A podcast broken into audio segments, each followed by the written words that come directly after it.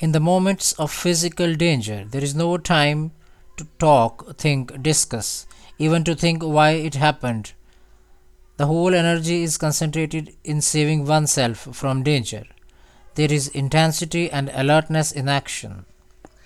In other psychological disturbing situations, loss, defame, disease, relationship problems, and so on, we are carried away as if this situation should not be there.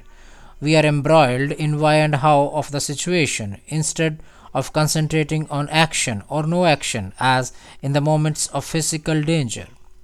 When we are not embroiled in why and how, the whole energy is concentrated. Action or no action arises automatically. What you want becomes clear.